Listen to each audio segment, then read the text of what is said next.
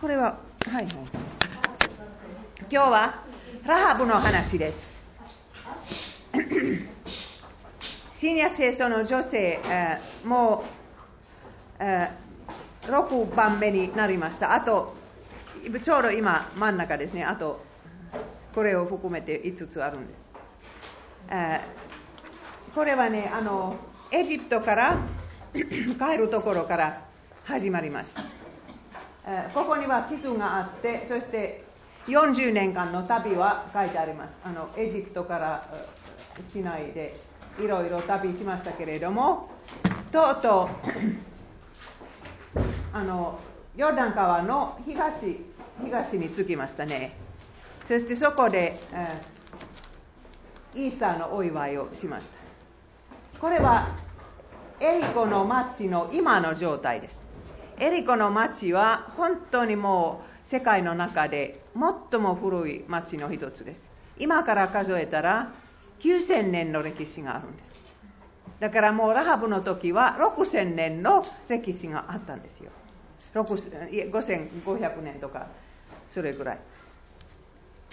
えー、そしてもうもう一つの地図は、これはヨーダン川で、そしてね、あのエリコですけれども、えー今、約束の国に入ろうとするんですけれども、エリコは一番もうその城壁が分厚くて、歴史も長かったから。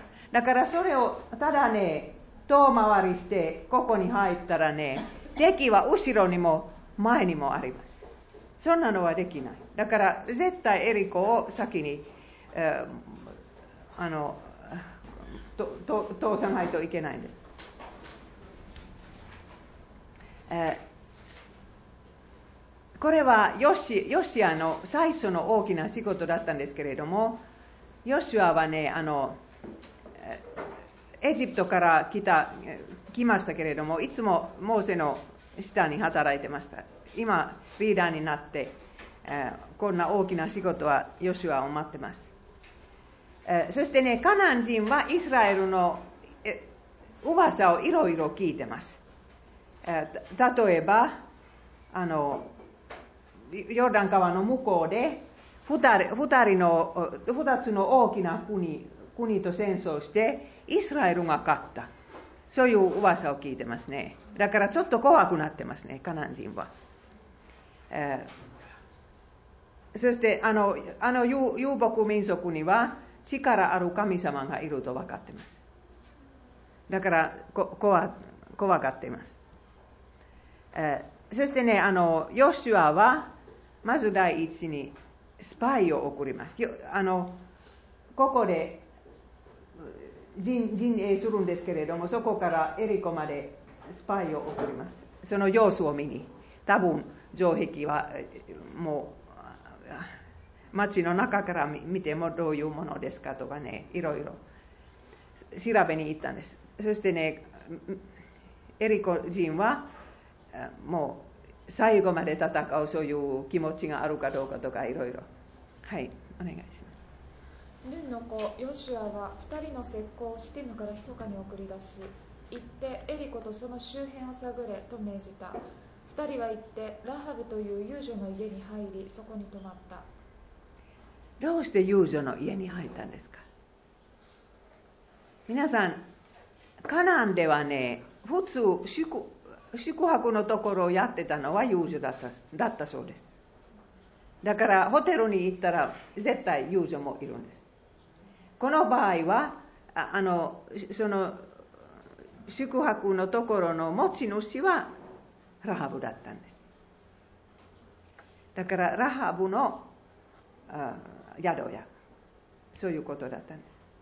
えー、そしてね、あの、背景にはバールの崇拝があるんですけれども、カナン、カナン、あちこちはもう本当に、神様はいっぱいあったんですけれども、一番優れたのはバールです。そしてバールはどうして大切であるかというとね、あの、子供が生まれるために必要だったんです。バールの神殿に行って、友女と性的な関係を持てば、奥さんのところへ帰ったら、子供が生まれる。そういうふうに思ったからね、だから、そしてね、バールを、バール崇拝によって雨が降ってくるんです。皆さん、これはエリア、エリア、預言者エリアの時はわかるんですね。エリアとバールの預言者は戦います。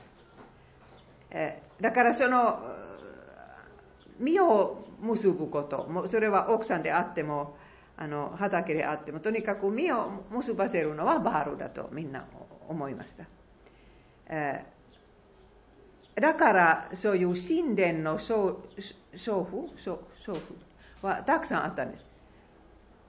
女性だけではなくて男性もいました。だから本当にもう聖書から見たらみだらな生き方でしたけれども、でもその神殿に遊女として入ったのは、私はちょっとそのラハブの気持ちを想像しましたけれども、宗教的な意味で入ったんですか？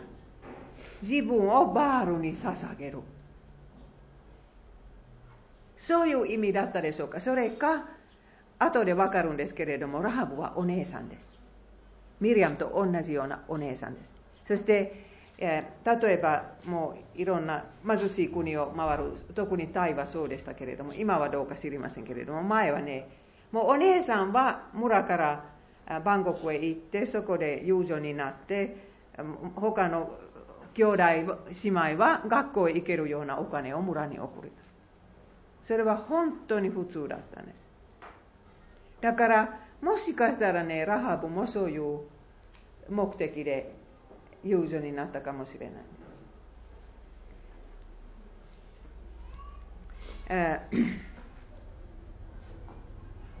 でも本当にねたくさんの相手をそういう性的なか相手と性的な関係を持つのは必ず女性の体にも心にも悪い影響を与えます。それは避けられないんです。今の若い女性たちはこれは信じないんです。だからそういう例えば「セックス・イン・ダ・シティ」とかねいろいろその映画を見て見てないんですよ私。だから本当にもうもう性的な関係は楽しくてもう誰がそういうのを結んでも女性の自由。そういう考え方ですよ。だから私本当に今成長する女の子はかわいそうだと思います。誰が教えますか？お母さんたち教えますか？日本で。そしてお母さんたちが教えても信じますか？テレビで違うような生き方を毎日毎日毎日見るから。でも本当にそういう影響があるんです。性的なことは特にね、影響があるんです。でも、このラハブはそうですね、20代だったと思います。もう宿宿屋を作るようなお金を儲けて、だからもう当分その友情のことをやって、やっててから、ですからね、20代だったと思います。えー、そしてね、パウロもね、この罪は他の罪と違うと言うんです。はい、お願いします。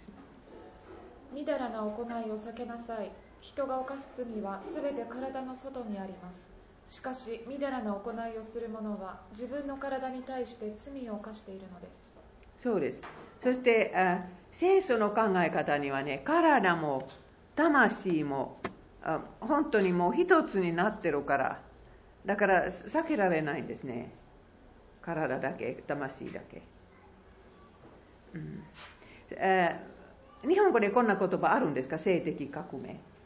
セクシュアルレレボリューションは何と言うんですか、日本語で。性的革命。だから、それまでね、もう歴史の最初から男性たちは何をしてもよかったでしょう。でも性的革命はもう女性も何でもいいというというそういう考え方になっちゃったんですけれどもそれは結局女性の立場をますます悪くしたと思います。つまりね、今まで男性たちはとにかく女性の面倒を見てきたんです。でも今はそうではないです。日本はまだまだそこまで行ってないんですけど、ヨーロッパとアメリカで結婚したらもうこの人と一生過ごせるかどうかは誰もわからない。そしてね、子供がいたらそれは奥さんの責任になるんですね。離婚すると、お母さん一人で育たなければならないから。人生はますますますます大変になるんです。そして子供を育てながら、他の男性とといろいろそういう性的な関係を結びながらやるから、心のそういう 嫌な気持ちを持っていながら子供を育てる。とにかく性的革命のために男性から責任感が消えてしまったんです。周りを見てください。えー、でも、ラハブは本当に友情だったかどうかは、ユダヤ人は疑問に思います。ユダヤ人には新約、旧約聖書しかないんですけれども、私正しく書いたんですか？ヨセフスですか？あの、歴史か。ユダヤ人の歴史か。ヨセフス。それはね、イエス様と同じ時代生きていた歴史家です。ユダヤ人の歴史を全部書いたんですけれども、でもラハブは宿屋のママさん のように書くんですね。だから決して友情ではなかった。そしてラビたちもそう言ってますけれども、皆さん、そのヘブル語の言葉はちょっと2つの意味があるかもしれませんけれども、でも新約聖書になるといつもギリシャ語ではっきりと友情と書いてあります。そして3回もラハブの名前は新約書で出てきます。それ以上出ている女性の名前、旧約聖書の女性の名前は1人だけ、サラ。一番新約聖書に出てくる旧約聖書の女性はサラです。2番目はラハブ。カナン人の友情。最初、お名前が出てくるのは、マタイ一緒、イエス様の継続。それからヘブル人の手紙信仰の英雄それからあのヤコブの手紙いい技の模範ラブはそういう存在です、えでも後でわかるんですけれどもラハブはこういうことことがねイスラエル人の神様について知ってます。バールと違う神様。絶対友情友情とかね、そういう神殿でああいう行いを許してくださらない神。天地創造、すみません、皆さんのプリントで間違った字になっちゃったんですね。私、今朝気がついた。はい、天地創造。それは知ってます。それから、あまあ、これはせあの、のもああな、ああいうふうになったんです。女性の。はい。のは感じになっちゃった。はい、とにかくね、あの、多分聞いていると思いますけれども、この神様は結婚の中でしか性的な関係を許さない。だからバールと全然違う。そういう、そういう意味で、道徳の意味で違う。そしてね、足の海に道を開かれた神様。二人の王様。ああ、これも間違ってます。王様。二人の王様王様はあのイスラエル人が王様に勝ったというのも知ってるみたいです。そしてこれを聞いたラハブはイスラエルの神様を信じるようになったんです。信仰は本当に弱くて小さくてまだほとんど何にもわからないですけれどもラハブは信じたと私たちはどうしてわかるんですか？それはこのこの行動から分かります。はい、お願いします。ところが、エリコの王に、今夜、イスラエルの何者かがこの辺りを探るために忍び込んできましたと告げるものがあったので、王は人を使わしてラハブに命じた。お前のところに来て、家に入り込んだものを引き渡せ。彼らはこの辺りを探りに来たのだ。どうしてエリコの王様はこんなに早くスパイが来たと分かるでしょうかもう、もう、エリコ中の人々は恐れて、もうパニックになって、王様もそそうですからね、もう、そういうレポートが欲しかったんですね。何か違うことが見たらね、すぐ知らせに来なさい。そして、イスラエル人の服からももう違いますね。だからこれはエリコ人ではないと分かりますね。えー、そして、宿屋はいくつかあったかもしれませんけれどもラハブの家にいた入ったと誰かが王様に知らせます。そして王様は、えー、もうそういう警察をラハブの家に送ります。皆さんラハブはこの時何をしますか？ラハブの心の中で愛国心とこの見えない神様への信仰は戦ってます。もちろんラハブは自分の町と自分のその国を愛してます。その時カナンではねもう一つ大きな国ではなく町そのものは小さな国になってそして、ま、町にはいつも王様がいたんです。だからエリコはエリコの小さな国。ラハブはもちろんそれを愛してたんですけれどもでもああいう人生を送ってきて多分エリコの中で絶対会いたくない男性がいっぱいいたんじゃないですか。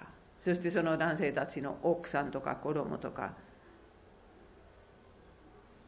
うん、でもとにかく私たちラハブについて一つ分かってるのはね頭が早く回る人。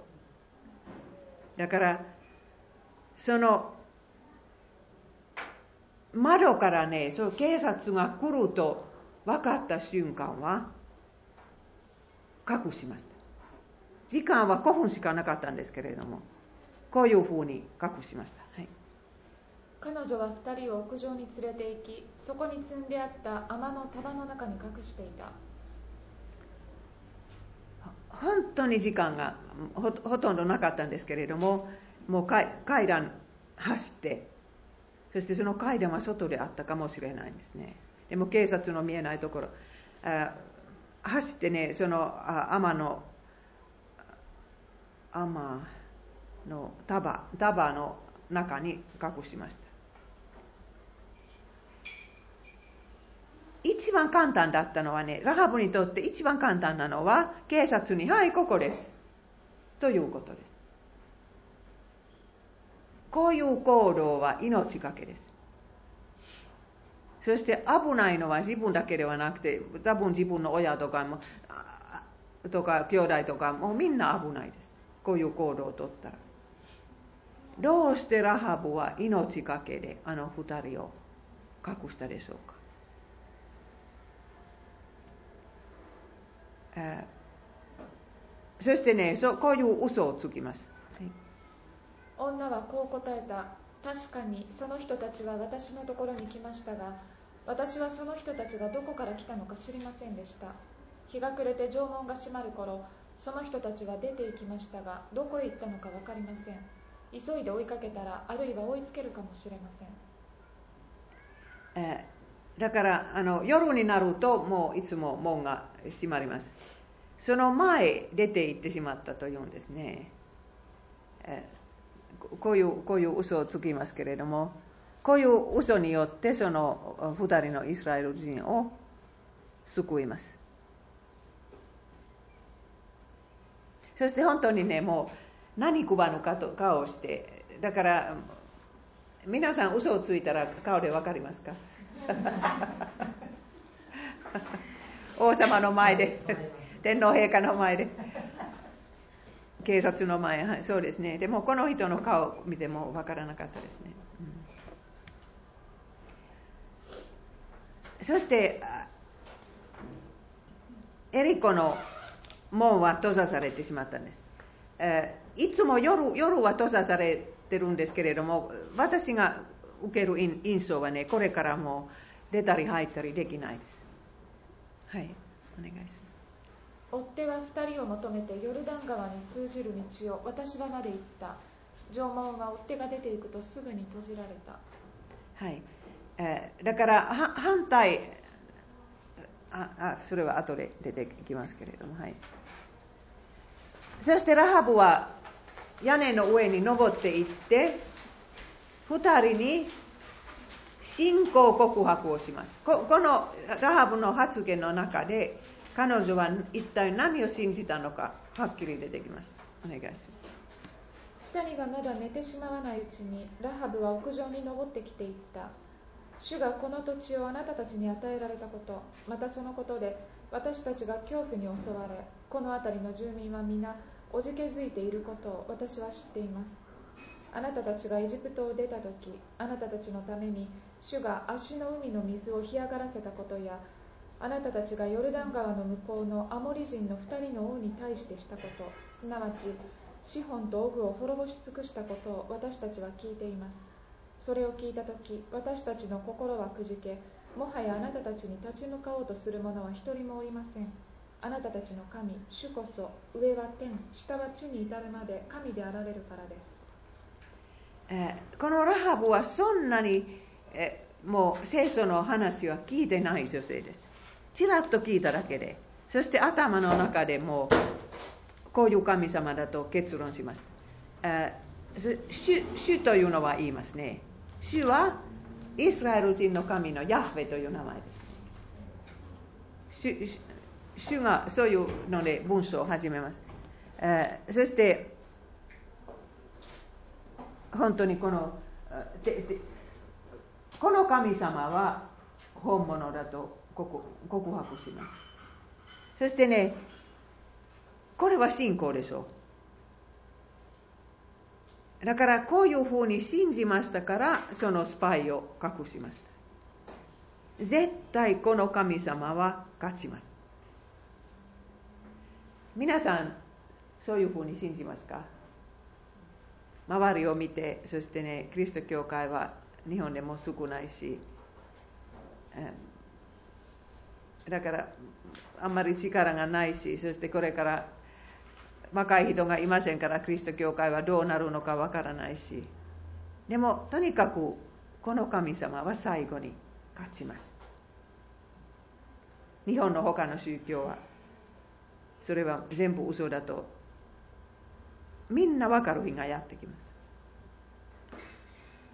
す。これはラハブの信仰でしたね。バールはもう主には比べ物にならない。多分ねラハブの心の中に大きな穴が開いてた。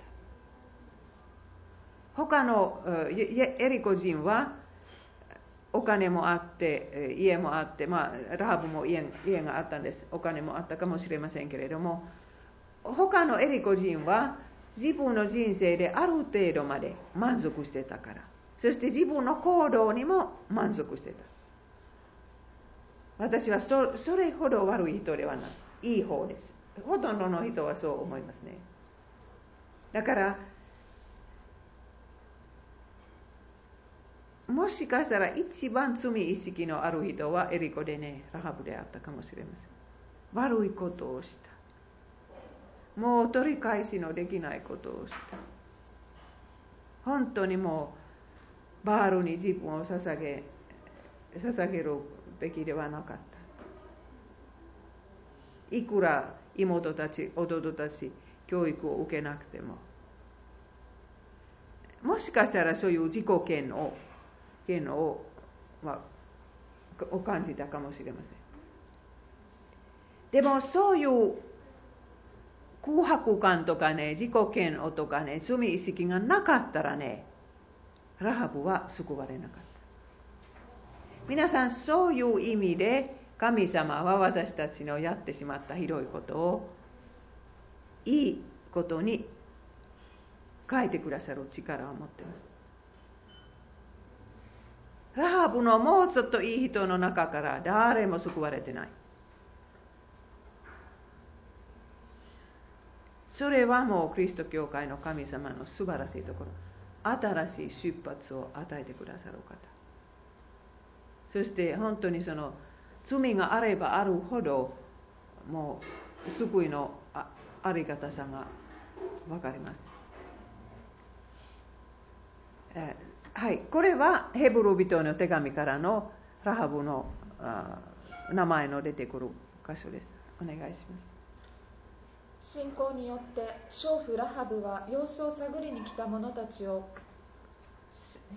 穏やかに迎え入れたために不従順な者たちと一緒に殺されなくて済みました信仰によってやはり新約聖書の中でラハブには信仰があったと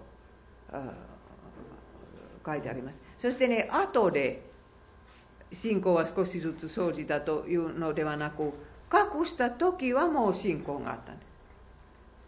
それで私たちはね、キリスト教信仰は何であるかは少し分かります。とにかくこのラハブはね、もう主イスラエル人の神様は自分自分を愛してくださるとかそんなのは要求できないんです全然だからもしかしたら憐れんでくださるかもしれない友情であるのにかかわらず自分を捨てないかもしれない。そんな確かな希望はもう信仰になってます。本本当の神様に向い向いていることはもう信仰ですね。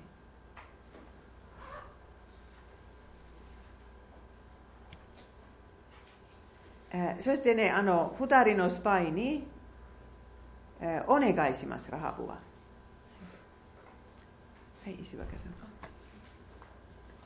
私はあなたたちに誠意を示したのですから、あなたたちも私の一族に誠意を示すと今、主の前で私に誓ってください。そして確かな証拠をください。父も母も兄弟姉妹も、さらに彼らに連なるすべての者たちも生かし、私たちの命を死から救ってください2人は彼女に答えたあなたたちのために我々の命をかけようもし我々のことを誰にも漏らさないなら主がこの土地を我々に与えられる時あなたに誠意と真実を示そう。やっぱり心配してますね家族のこと。自分には子供がいないんですけれどもおいとめ。かわい。いそれはよくわかります。だからそのもうそのその家族を全部生かしてくださいとお願いします。そしてスパイの2人は一つ条件があるんです。結局2つあるんですけれどもここには1つあってね。誰にも話してはいけない。もう話したらもうラハブを救いません。秘密にこれを秘密にしておきなさい。それを約束します。そして後の条件も出てきますけれども、お願いします。人は彼女に言った。あなたが我々に誓わせた誓いから我々が解かれることもある。我々がここに攻め込むとき、我々を吊り下ろした窓にこの真っ赤な紐を結び結びつけておきなさい。またあなたの父母、兄弟、一族を一人残らず家に集めておきなさい。もし誰かが戸口から外へ出たなら血を流すことになってもその責任はその人にある。我々には責任がないだがあなたと一緒に家の中にいる者に手をかけるならそのうちの責任は我々にある。もしあなたが我々のことを誰かに知らせるなら我々はあなたの誓わせた誓いから解かれる。はい、えー、そしてねその真っ赤な紐ですね。もう紐よりももうちょっと大きなものであったかもしれない。紐はそんなに見えないんですけどインターネットにこういう絵があったんですね。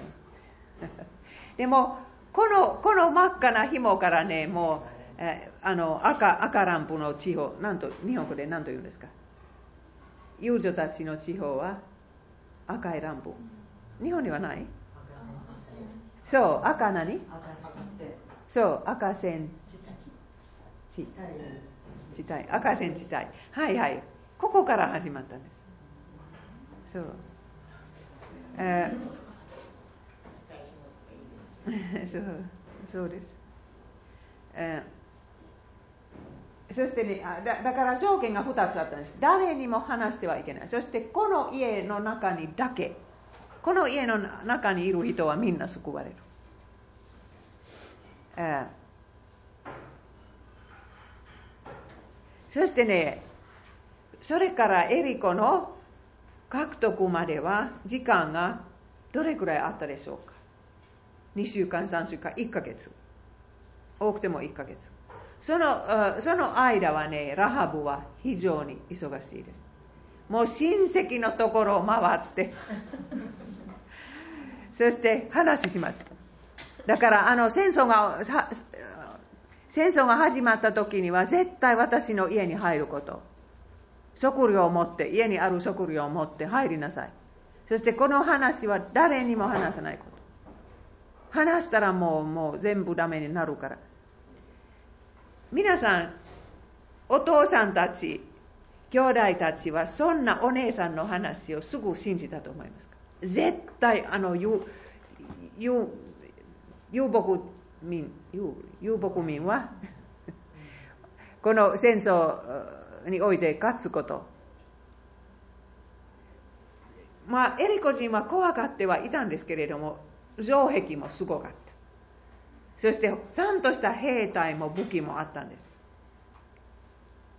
イスラエル人には何にもないです。ちゃんとした兵隊も武器も何にもないんですけれども、でもとにかくね、もう、お姉さんの顔をして、イスラエル人が勝つというそのそういう信仰をお姉さんの顔で見るんですけれども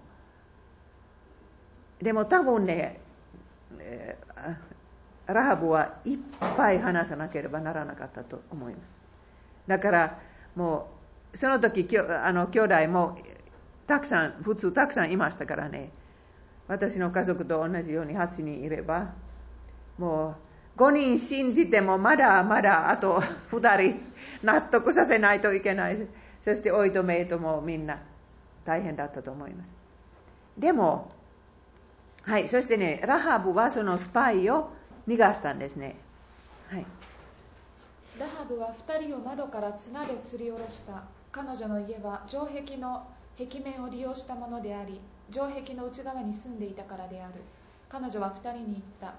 追っ手に会わないように山の方へ行きなさい。3日間はそこに身を隠し追っ手が引き上げてから帰りなさいもう本当にこの女性は賢いですそして力もあるんですだから女性はもうロープだけで男性をもう上から下ろしたら自分でも落ちる 危険性があるからだから何かそういう方法を考えてロープを用意してそしてもう誰も通らない時にはそれを逃がして、そしてね、反対側に行きなさいと言うんですね。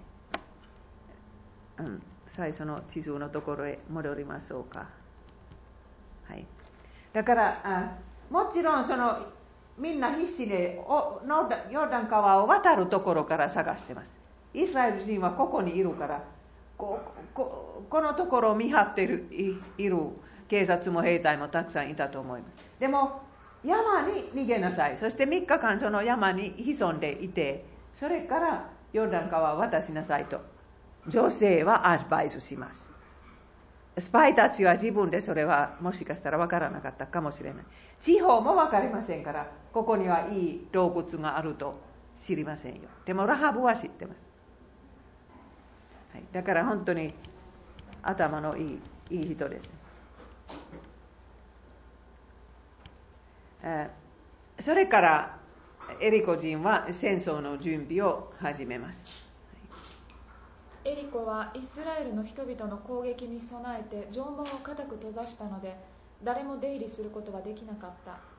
そうです、えー、だからもう当分ああいうふうに続くと食べ物もなくなるんですけれどもやっぱり非常に怖かったですね。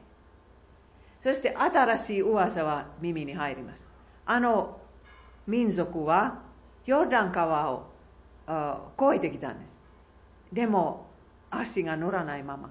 だからヨルダン川が2つに分けてまたその足の海と同じ奇跡が行われてそういう噂は耳に入ったらもっともっとパニックになるんです。でもやっぱりね昔日本人が戦ったと同じように最後までもう最後の最後まで戦いましょうというそういう雰囲気でもありました。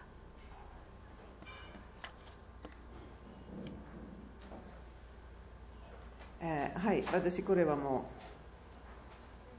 う話しましたけれども、いいですか、えー、結局ね、ラハブの宿やもう道徳の低いところだったんですけれどもノアの箱舟と同じ救いの手段になったんです。ノアノアの箱舟に入ったノアの奥さんとあ息子3人とお嫁さんにはみんなノアのように信じな信じなかったと私は思います本当にその3人のお嫁の信仰はもしかしたら本当に小さなちっぽけな信仰しかなかったかもしれませんでもシュートの信仰によってノアの箱舟に入ったんですそして救われました同じようにラハブの親戚の中で少ししか信じなかった。親戚は必ずいますでもお姉さんの真剣な顔を見てやっぱり入った方がいいとと思ってね食料も持って入ったんですね。皆さんは家族の中でまたまた親戚の中でそんな大きな役割を果たします。一つのもう大きな家族の中で一人でもクリスチャンがいれば全然違います。だから日本にはね、1%いるんですけれども、皆さんの周りの99人は皆さんを見てます。私、昨日家庭集会で座って私たち5人いましたけれども、本当にね、この、この町のここにはね、こういう家庭集会があるのとないのと全然違うと私は思ったんですね。もうこの家には聖書があって聖霊様の働きがあって本当に日本にはその1%がなかったらね例えば道徳は全然違うんですね。クリストクリスト教会から入ったそういう例えばね身体障害者のへの考え方とかいろんなそういうのは入ってるでしょう、うん、そして皆さんの家族の中の影響は大きいです皆さんが分かっても分からなくてもいざとなるとねもうがんだとかねもうショッキングなニュースを聞いたらみみんなねその家族のクリスチャンのことを考えますその人はもしかしたら慰めることができるかもしれませんはい、そしておかしな戦争でしたね、もうイスラエル人には武器がなくて、あのここういうふうに戦争しました。お願いします。ヌンの子ヨシュアはまず祭司たちを呼び集め、契約の箱を担げ、7人は各自お羊の角笛を携えて主の箱を先導せよと命じ、次に民に向かって進め、町の周りを回れ、武装兵は主の箱の前を行けと命じた。ヨシュアが民に命じ終わると7人の祭司はそれぞれお羊の角笛を携えそれを吹き鳴らしながら主の前を行き主の契約の箱はその後を進んだ。武装兵は角笛を吹き鳴らす祭司たちの前衛として進みまた後衛として神の箱に従った。行進中角笛は鳴り渡っていた。これは音音の戦争ですね。だから私この次に書いたんですけれどもその心理的な戦争何と言うんですか？サイコロジカルウォーフェアそういう言葉がある？サイコロジカルウォーフェアだからそのだから人の心を脅かす。そういう戦争ですねだからこの1週間のうちに6日間はね、7回回って、そして1回でしたか？ま、1回だけ？私これいつも忘れました。でもとにかくその角を吹きながら、もう何にも他には何にもしませんね。だからエリコの中でね、聞いてます。これから何が起こるのかわからない。もうあんな嫌な角の角笛の音だけ聞こえてくる。皆さん聞いたことあるんですか？エルサレムで安息日が始まるとその角の角に吹きます。はい。だから一つだけでしたらまだましですけどね。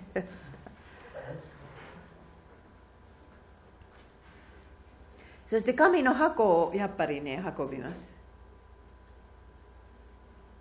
ラハブとその家族、私が思うには30人くらい。は宿屋に座っていてあの音を聞いてます。そしてお姉さんの顔をじっと見ます。今でもお姉さんはね、あの、遊牧民は勝つということを信じますか。そして、ラハブはもしパニックになって外へ、えー、飛び出したらね、もう誰も他の親戚は信じない。でもラハブの顔を見て、これでもお姉さんは信じると分か分かってたからね、その家の中にとどまったんです。パニックになったらもうもう外へ行きたいですね。でもこの条件はこの家の中でないといけない。そして戦争は1週間も続きます。どんな会話をしたでしょうかあの家の中で。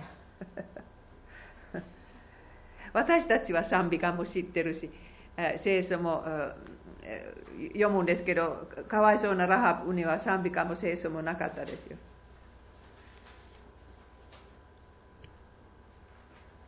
そして安息日になると、こういうことが起こったんです。7日目は同じようにして町を7度回った。町を7度回ったのはこの日だけであった。7度目に祭司が角笛を吹き鳴らすと、ヨシュアは民に命じた。時の声を上げよ。主はあなたたちにこの町を与えられた。声だけで障壁は崩れてしまった。こんな例はもう世界の歴史の中には他にはないと思いますけれども、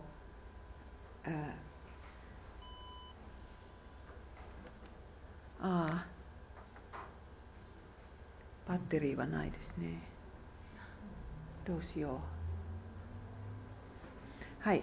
えー、とにかく、あの、その声だけでそのすごい城壁は崩れ落ち落ち始めます。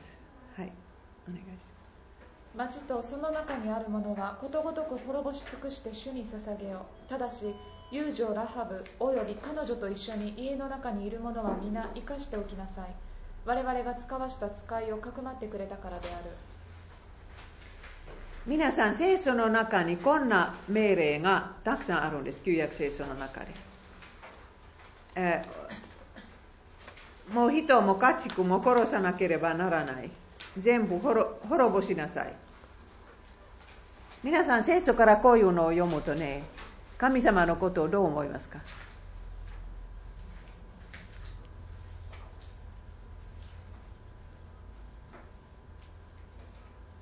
え日本にはまだ死刑も、死刑という罰もありますから、だから大きな、もう広い広く大きな罪を犯すと、えー、そのもうその人は殺されるというそういう感覚は日本人にはあるんです。西洋人には全然ないんですね。罪はいくら大きくてももうその死刑はダメ。だからもうオサマ・ビン・ラーデンラーデンが殺されたというのも批判言ってる人はたくさんいるんです。正しくなかった。でも聖書の世界には死刑があるんですよ。新約聖書にもパウロはね、もう皇帝は剣を持つ権利があると。言うんです。えー、はい。これはまだ読んでないはい。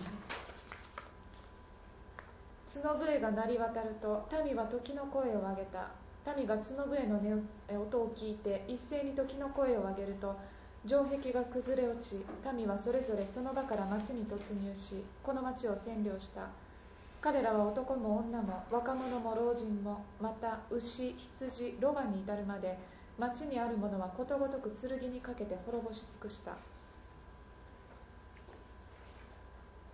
ここんな冷酷な話は旧約聖書にはたくさんあるそして神様の命令だった。と分かるんです。あそれについて後話しますけれども私ねあの新進学を勉強した時はエリコについてこれくらい分厚い本読んだんですね。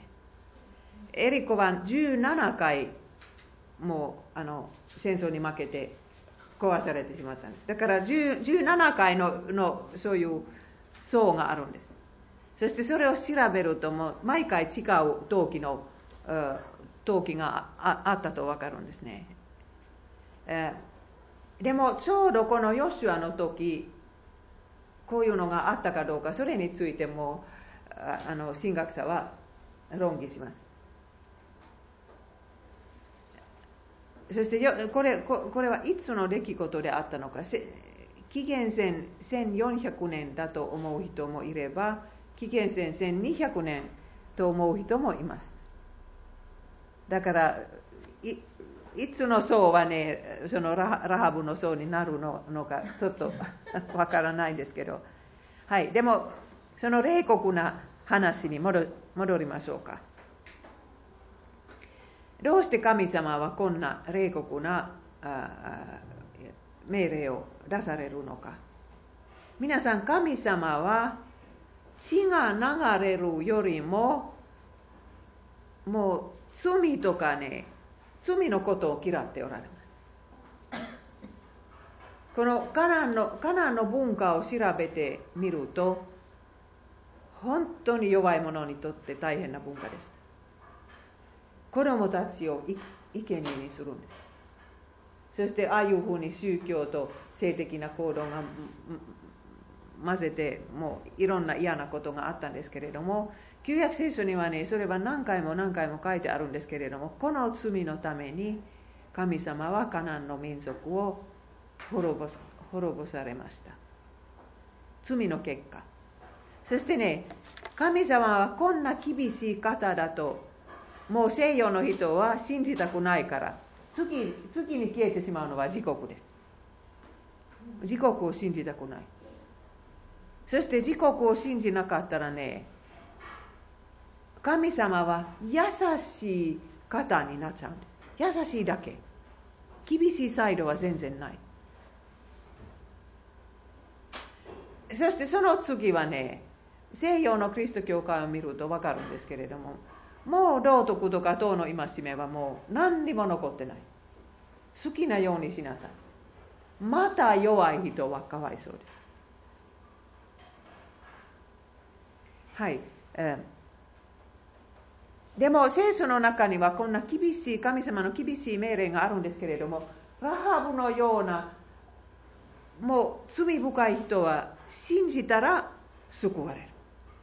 その福音もはっきりしてます。だからその他の宗教のいい人と悪い人そういうそういうのはないですねキリスト教会で。悪いいくら悪い人でも信じれば救われる。そして神様はこの世の苦しみについてエリコの苦しみ苦しみについて無関心だったとは言えないんですなぜかというと神の子は誰よりもあ大きな苦しみを受けたからですそしてカナン人は神の敵だったんですけれどもイエス様も神の敵になられたんですカナン人と立場を変えてだからもうこんな冷酷な話の答えはやっぱりイエス様の苦しみです。イエス様の苦しみを見ると神様は無関心だとは決して言えないんです。この世を救うために御子を送ってくださった。皆さんの中から誰が自分の子供を他の人を救うために捧げますか？でも本当に神様が憎んでおられるのは人の死よりもね罪です。だからカナン人の罪を神様は非常に嫌っておられたんです。でも本当にねカナ神様の望んでおられたのはねみんなラハブのようにご自分を信じるようになってお手上げしてあのあのあなた方の家来になるとかヨシュアにそういうことを言うこと。そういうことをした人は救われます。でも絶対この神様を信じたくなくて自分のバールを信じたくて戦争に行った人は滅びました。このイエス様の顔はね私インターネットで見つけましたけれども鳥のの布があるでしょう。その鳥のの布からその顔は多分どういう顔であったのか誰かが書いたんですよ。だからこういう顔で顔であったかもしれません。と分かるんですね。はい。そしてイエス様はあちょうど、まあ、エリコのことのようなよような場合場合にねこうこんな言葉を言われました。お願いします。またシロアムの塔が倒れて死んだあの18人はエルサレムに住んでいた他のどの人々よりも罪深いものだったと思うのか？決してそうではない。言っておくがあなた方も悔い改めなければ皆同じように滅びる。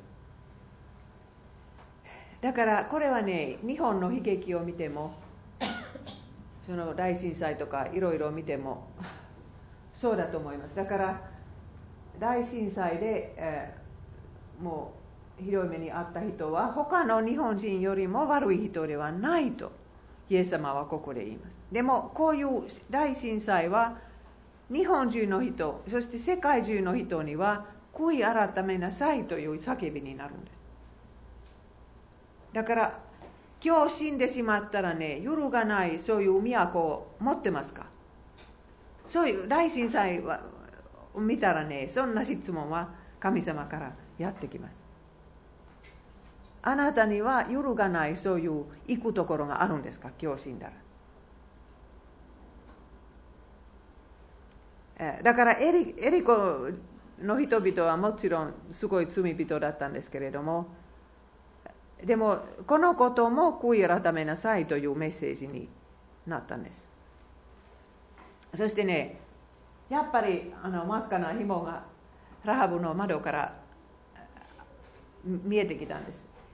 もう初代教会の時からこれはイエス様の血の意味だともう初代教会の人人はもうそういうふうな説教をしましただからラハブはまだ生贄の意味とか生きたるメシアの意味とか救い主の意味はそんなわからないんですけれどもなんとなく何かそういう罪の許しを信じましたから。あの素晴らしいイスラエル人の神様は自分のような友情も受け入れてくださるかもしれない。その印はこの血の色です。あなたたちのいる家に塗った血はあなたたちの印となる。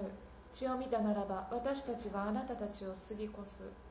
これはね出エジプトの時には天使がもうエジプト人の一軒一軒家を回ってそしてその長男を殺した。剣で殺した。という話です。その時イスラエル人はドアの上に血を塗ったら天使はそこに入らなかっ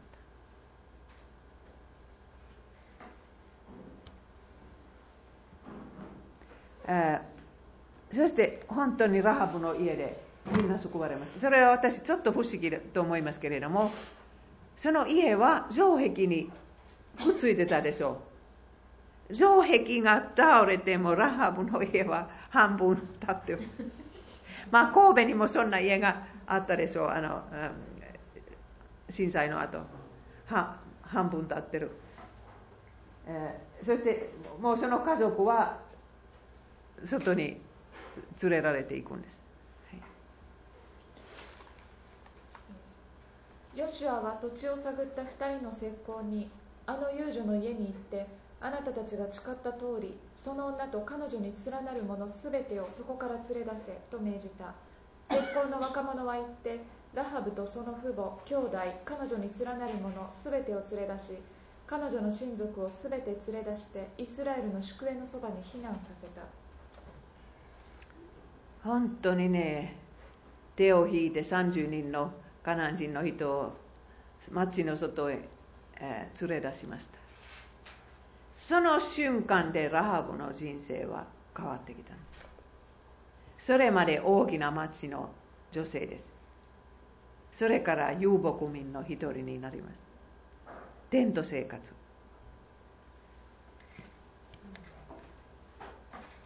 そしてあの今に至るまでとあのヨシュアに書いてありますからヨシュア記が書かれていたその時はラハブの家族は誰であるのかみんな知ってましたよ。そしてその人々はイスラエル人になった、はい、彼らはその後町とその中のすべてのものを焼き払い金銀銅器鉄器だけを主の宝物蔵に収めた。遊女ラハブとその一族彼女に連なる者はすべてヨシュアが生かしておいたのでイスラエルの中に住んで今日に至っている。エリコを探る石膏としてヨシュアが派遣した死者を彼女がかくまったからである。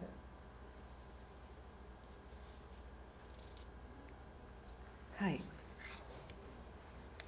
そしてラハブの新しい出発。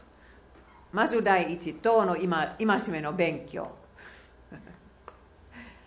だからもうその神の立法を聞いてこの神様はどういう方であるかは少しずつ分かってきた、え、それから自分の罪のために生贄を捧げたと思います。生贄によって罪が許されるということが分かってから捧げるようになったと思います。そして本当にねラハブは自分の前のそういう嫌な生き方を生き方を考えたら嫌だなと思ったに違いないですけれどもその反面そういう生き方でなかったら救われなかったと分かるんです。だから結局この人生でよかった。この人生でよかったとラハブも言えるようになったんです。皆さんも本当にそういうもう嫌な思い出があったらねそれがなかったら今ここに座ってますか？だからそそういう意味で私たちの罪マイナスはプラスに変わってくる。でももちろん今からまた罪を犯しますそう。いうそういう考えがあったらね本物の信仰ではないと分かるんです。もう性平気で、まあ、許されるからこれからも犯しましょうと。はい。でも次のびっくりしたこと皆さん。ラハブは結婚したんです。そしてね誰と結婚したかというとねユダ民族のリーダー。これはマタイをマタイのケースを読むと分かるんです。はいお願いします。サルモンはラハブによってボアズを、ボアズはルツによってオベドを、オベドはエッサイを、エッサイはダビデ王を設けた。ダビデはウリアの妻によってソロモンを設けました。皆さん、あの、ユラユラのユラの部族のリーダーは誰とでも結婚できたんです。優れた人でしたから。どうしてこのラハブを選んだと思いますか？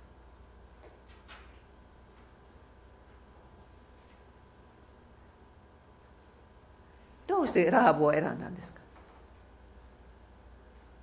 夢中になった。その他他の説明はないんですよ。だから親は、親はもう決めたとか、そんなのは絶対ないです。だから自分がこの女性を見て夢中になった。そしてラハブにはいいところがいっぱいあるんです。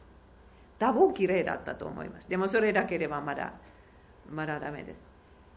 でもこの子は、この人は忠実です。家族を愛してる人ですそれもとっても大切なこと。ですそして頭がよくわかる。回る。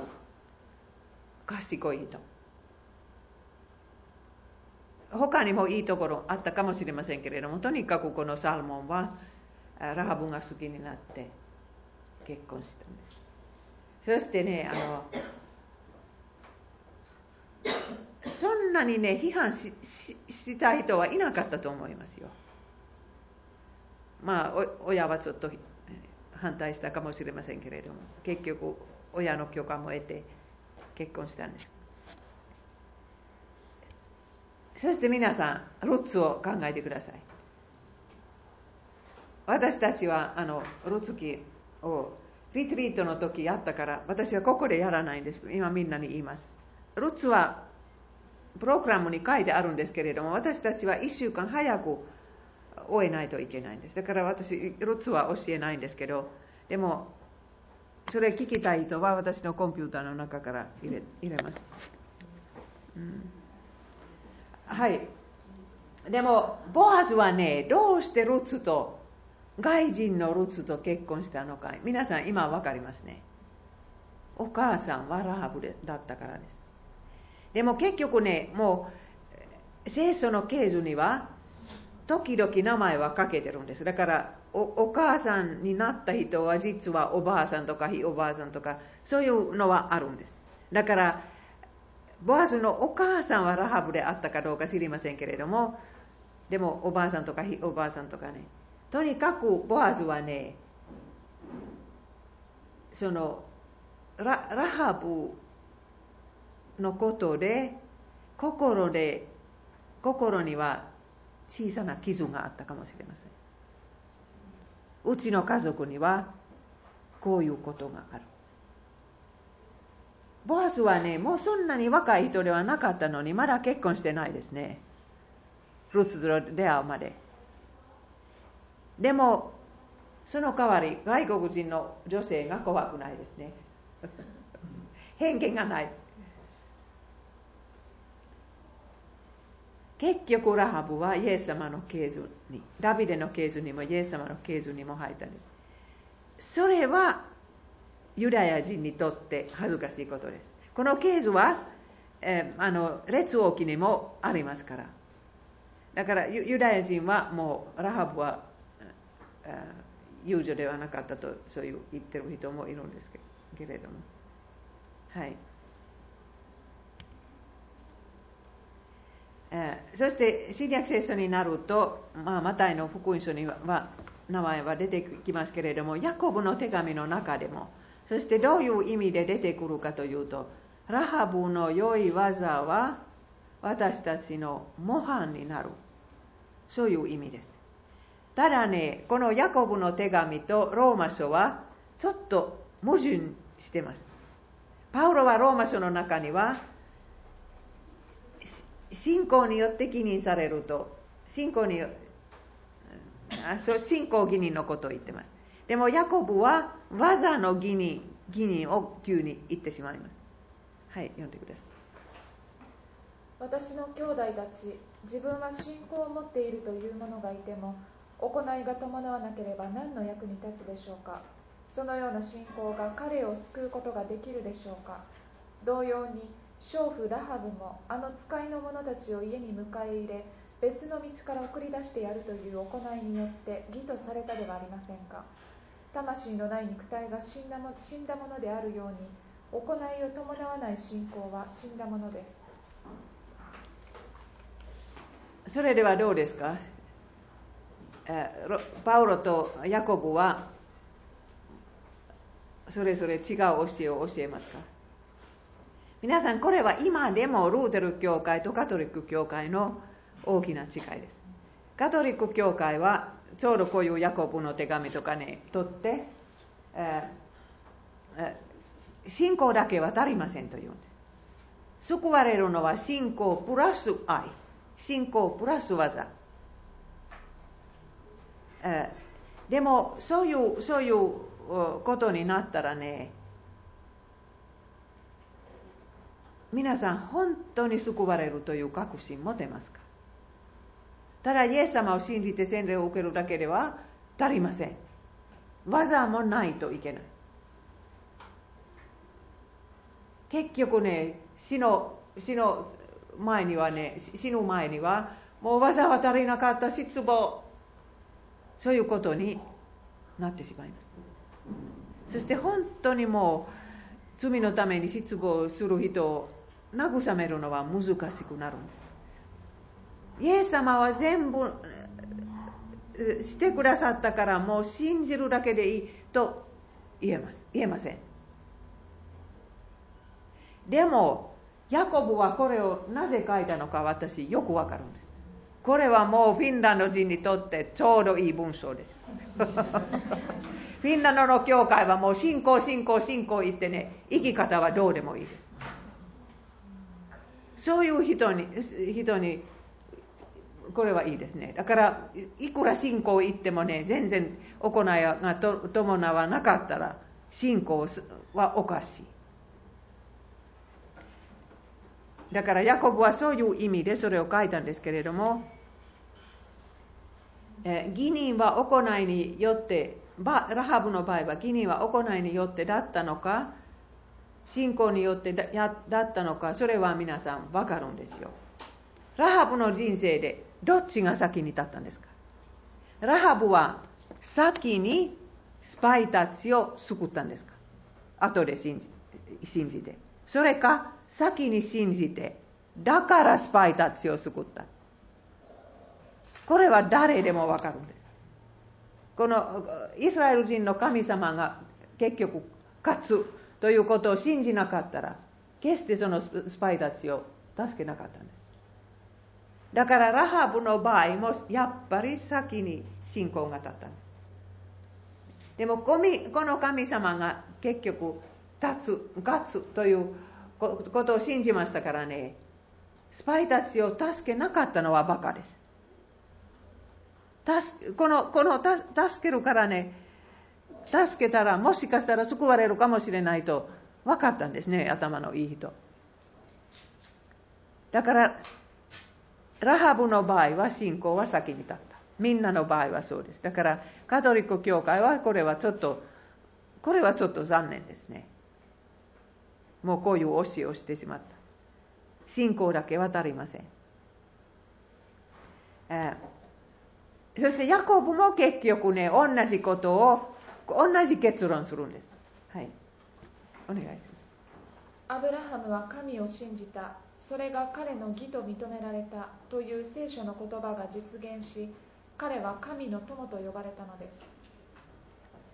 えだからあのヤコブは最初はねアブラハムはこの息子を捧げましたからあの義とみなされたと先は書くんですでも後でアブラハムは神を信じそれで彼は義と認められたとという言葉は実現されただからヤコブも実は信仰記念を信じますでも、信仰義人の後は全然何の行いもなかった。教会も行かない。祈らない。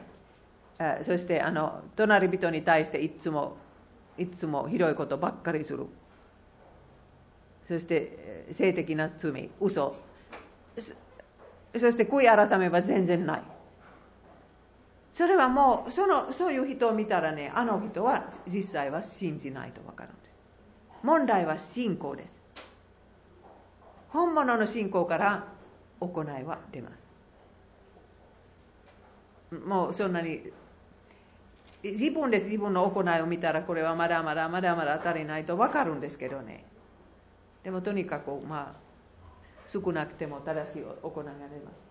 だから結局ね、アブラハムとサラは信仰によって救われたとヤコブも言います。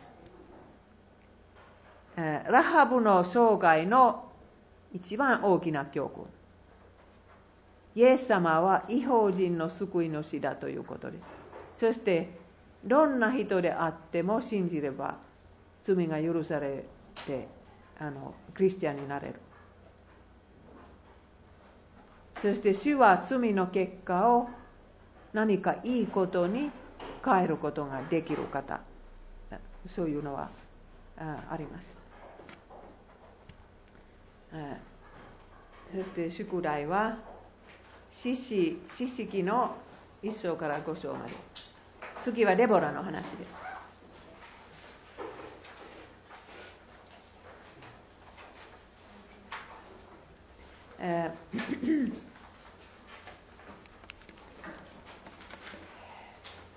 それでは今日今日もね先週と同じように、うん、皆さんの